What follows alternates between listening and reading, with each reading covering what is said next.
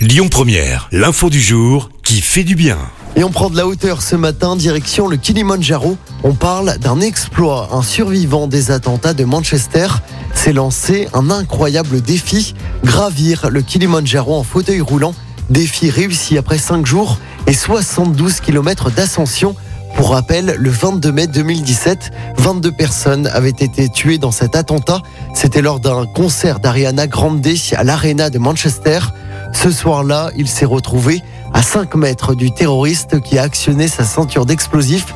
22 éclats lui transpercent le corps. Les médecins mettent 14 heures à l'opérer, au bout desquelles il apprend qu'il ne marchera plus jamais. Sa moelle épinière a été touchée, ses jambes ne répondent plus. Lors de son ascension la semaine dernière, il n'est pas monté seul, mais soutenu, encouragé, acclamé par des dizaines de personnes, dont les deux infirmières qui se sont occupées de lui à l'hôpital.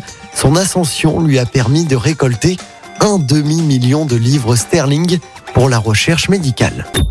Écoutez votre radio Lyon Première en direct sur l'application Lyon Première, lyonpremière.fr et bien sûr à Lyon sur 90.2 FM et en DAB+. Lyon Première